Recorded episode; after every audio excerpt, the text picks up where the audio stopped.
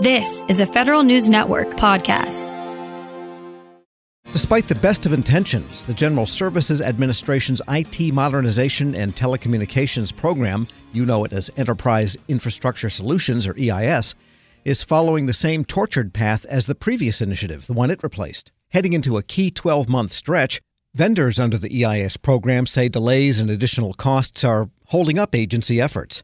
In his weekly feature, The Reporter's Notebook, executive editor Jason Miller writes about why vendors are concerned about this $50 billion program.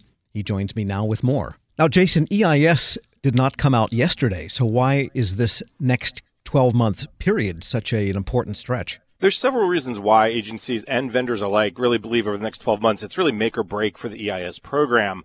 First of all, Tom, as we reported earlier this week on March 31st, there was the big deadline that says GSA will no longer let certain agencies, not all of them, but certain small ones and ones that were, have been non-responsive, use the former contracts known as Networx any longer for new projects. So, for instance, if a small agency that has not really worked well with GSA over the last you know six or eight months, basically what happens is they were saying, hey, we need uh, to add voice over IP services, and GSA is going to say, no, go to EIS. And that was a mistake they made under the last transition that ended up causing this huge delay, costing something in the effect of almost $400 million more than expected, 33 month delay.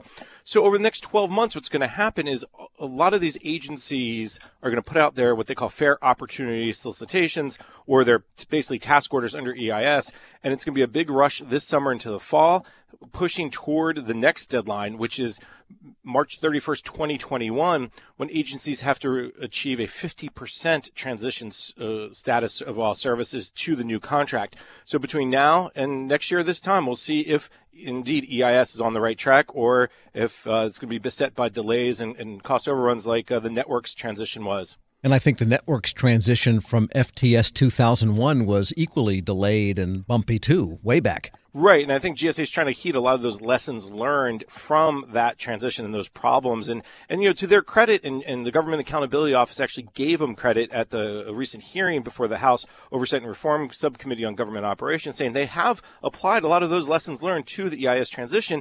But when I talk to vendors, and Tom, I talk to both large and small vendors. I talk to the incumbents who have been around forever and the new ones, and they're all basically saying the same thing there's a lot of delays, a lot of concern, a lot of agencies not really taking advantage of the EIS, and a lot of agencies going, well, we'll we'll just get it done and then we'll figure out later to to really modernize. And and what the vendors are telling me is that's a big lost opportunity, and it's a it's a shame that they're not really looking. Uh, at, at, a, if you will, more iterative approach, or more, okay, how can we modernize voice? Okay, how can we modernize data? Okay, how can we modernize mobility? And, and, and really see all that could happen. Instead, they're doing a lot of what they call like for like, meaning I had this one circuit, now I have the next circuit. So it went from Networx to EIS. I may be paying less money, but I'm not really modernizing. Sure. And how much vendor overlap, by the way, is there between EIS and Networx? It's both a lot and a little. And let me explain that. So under EIS, for instance, there are the big ones, AT&T, Verizon, CenturyLink. Those are the big three. They were both also under the Networx setup. But under EIS, GSA also has done a nice job of adding new ones. You have, for instance, BT Federal. You have MetTel, Granite Telecommunication Solutions. You have a bunch of other ones that are now trying to get into the market and try to make their way. And I think that's part of the reason why there's a lot of frustration and concern is that because a like for like transition, and we're, we're going to pick on the Justice Department for a second because they were out of the gate early. They did almost a billion dollar EIS task order.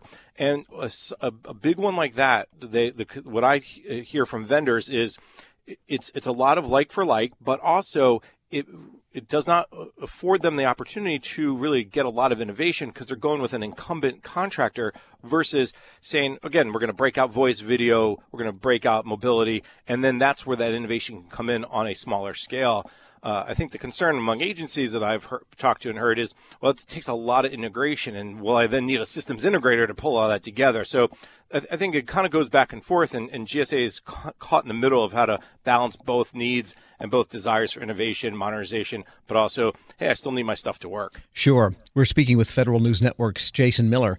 And earlier this week, you had an interview with Bill Zielinski, the program manager, basically, for EIS. Do vendors have faith that he's doing what he can, that the agency is doing what it can to accelerate this program? A lot of the vendors have said that they understand the, the, the, precarious situation the GSA is in.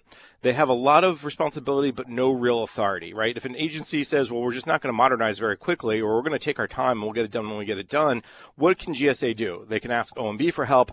They can, you know, Emily Murphy, the administrator of GSA, can talk to the deputy or secretary of, of an agency to say, hey, you really need to do this, but what levers do they have to pull? And I think that's why they're saying maybe it needs to be more than just GSA who's kind of, you know, banging the gong, getting agencies to move. It has to be more from the Office of Management Budget, and it has to be more from Congress. And one of the things that came out from that hearing that was a couple weeks ago was maybe Congress would actually create some kind of scorecard. I think there's a lot of support from vendors to, for Congress to create some sort of like accountability measure and also hearings. Hey, we're going to bring in three or four agencies that are behind and ask them why. Now, will they do that given everything we're experiencing now with the coronavirus and all, all the focus on stimulus and things like that? It may not r- rise to that level of of priority for the members of Congress, but a letter, a some sort of push would be a, a, much better than what we've seen so far, which is just GSA trying to beg, borrow, steal. Come on, guys, let's go, let's go. You know, be cheerleader. This is not a mandatory contract, but all right. So, what are the next set of deadlines now coming up? Well, we have the big one, of, of course, in, in, March 31st of 2021, when, when agencies really have to show that they are making uh, progress of transitioning services from Networx to EIS. The other big one is is coming up this September when all contracts have to be awarded under EIS, all the task orders. And, and Tom, there's still quite a few that's out there. I, I think by last count, there's something like almost 100 uh, fair opportunity solicitations that are in the works, meaning they've either are going through the agency review process with GSA or they're on their way to being put out to industry or they're out to industry and they're going to be um, reviewing them and bidding on them. So there's a big push. That's why this summer is so important to get so much out. Uh, looking forward, agencies have a series of other deadlines. They have uh, until 2023, May 31st of 2023. That's when the current sets of telecommunications contracts, Networx, what they call the Washington Interagency Telecommunications System or WITS 3, and the regional local service agreements, LSAs, will all expire. So you have to be off those contracts and on EIS by May 31st, 2023. Seems like a long time from now, Tom, but it really isn't. Federal News Network's Jason Miller, thanks so much. My pleasure, Tom. Be sure to check out his stories on all of this at federalnewsnetwork.com. This episode is brought to you by Zelle. Whenever you're sending money through an app or online, it's important to do it safely. Here are a few helpful tips. First, always make sure you know and trust the person you are sending money to. Second, Confirm you have entered their contact details correctly. And finally, if you don't trust the person or your recipient is rushing you to send money right away, think twice before sending money through an app or online. Want more ways to show your good side to the world? Donate plasma at a Grifols Center and join thousands of donors who are helping to save lives. Receive up to $1,000 your first month. Learn more at grifolsplasma.com.